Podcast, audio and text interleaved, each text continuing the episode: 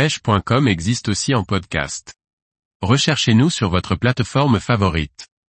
Nœud de pêche facile et solide, bien réaliser le nœud sans nœud. Par Michael Le Pourceau. Le nœud sans nœud est l'un des nœuds les plus faciles et les plus solides pour monter les hameçons à œillet. Il est très largement utilisé dans toutes les pêches de la carpe opposée ou en méthode feeder. Voyons les différentes étapes pour bien le réaliser.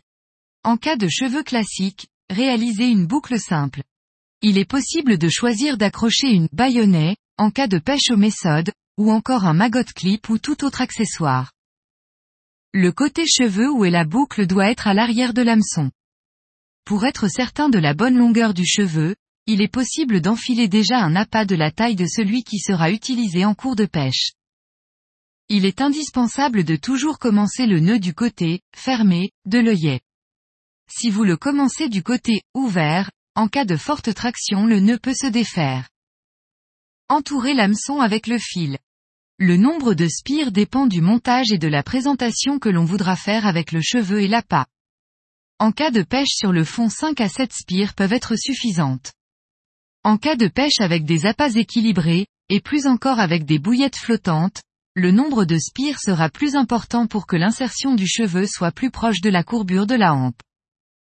Pour finir le nœud, avant de le serrer définitivement, il est important de passer le fil de derrière l'œillet à devant.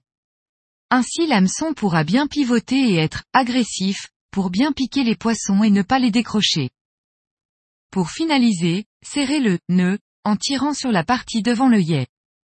Le principal avantage du nœud sans nœud, outre le fait être très facile à réaliser, est qu'il n'y a pas de nœud à proprement parler, mais simplement des spires serrées autour de l'hameçon. Du coup le fil n'est pas écrasé par un nœud ou ne subit pas d'échauffement au serrage d'un nœud. Ainsi, le montage est très solide au niveau de l'hameçon. Pour finir le bas de ligne, il n'y a plus qu'à nouer en fonction du montage désiré la partie au-dessus de l'hameçon.